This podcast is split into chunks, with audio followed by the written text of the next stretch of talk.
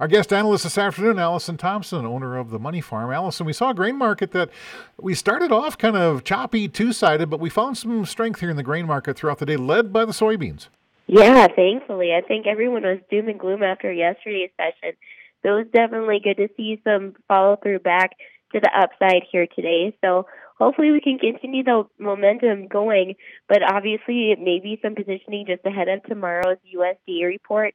Um, CONAB did lower their production estimates for both corn and soybeans in Brazil on the overnight, so that definitely did give us some support and hopes that maybe the USDA will lower their production estimates as well because they do remain quite high compared to a lot of private analysts right now. Um, so I think we're they're the trade's overall expecting some kind of a pullback or reduction to those estimates tomorrow. It just may not be quite as much as we would like.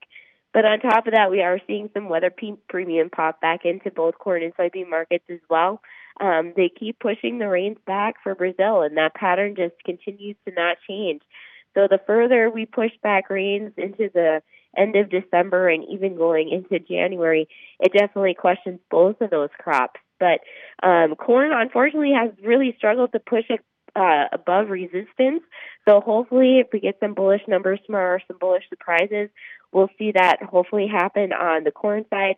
Soybeans actually did pretty well today too, closing near some resistance levels around that 1312 area um, on January, but we're closing pretty well out in March as well, from the 1330 area again too, which is good to see.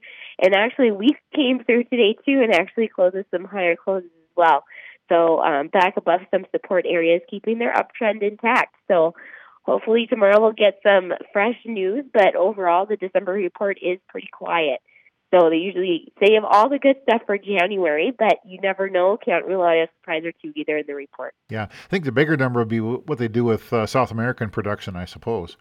Exactly. Any any global adjustments are definitely going to be watched tomorrow. Obviously, you like you said, South America, Brazil, Argentina are going to be the top ones, but also in the realm of wheat, um, we know that they started harvest here too over the past month.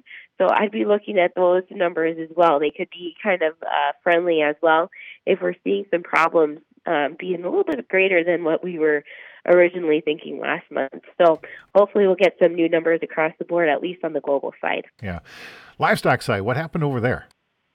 Yeah, kind of a, another mixed bag. We found some support early um, in live cattle and feeders. Actually, were higher early on, but they did give into some small losses, dollar losses in the live cattle, some smaller losses on um, the feeders, and even hogs joined that cause going a little bit lower today too. But that might be um, just who knows? It's been such a volatile market going back and forth.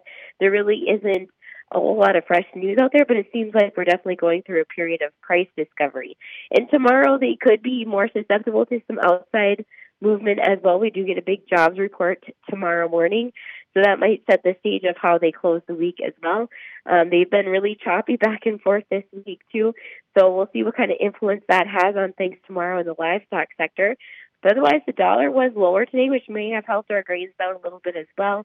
Crude kind of chalk and forth um, there, just not a fresh headline. We'll get a lot more tomorrow, that's for sure. Yep. All right. Anything else we need to be aware of or talking about? No, just make sure you're managing your risk here into the end of the year. There's definitely a lot of headlines popping up and different things to be watching. So just want to make sure everyone understands their risk here going into the end of the year. It's still not a bad time to be positioning and, and making sure um, you, you're on top of these markets this time of year. Definitely a lot of volatility can happen here between the holidays. Money Farm owner Allison Thompson.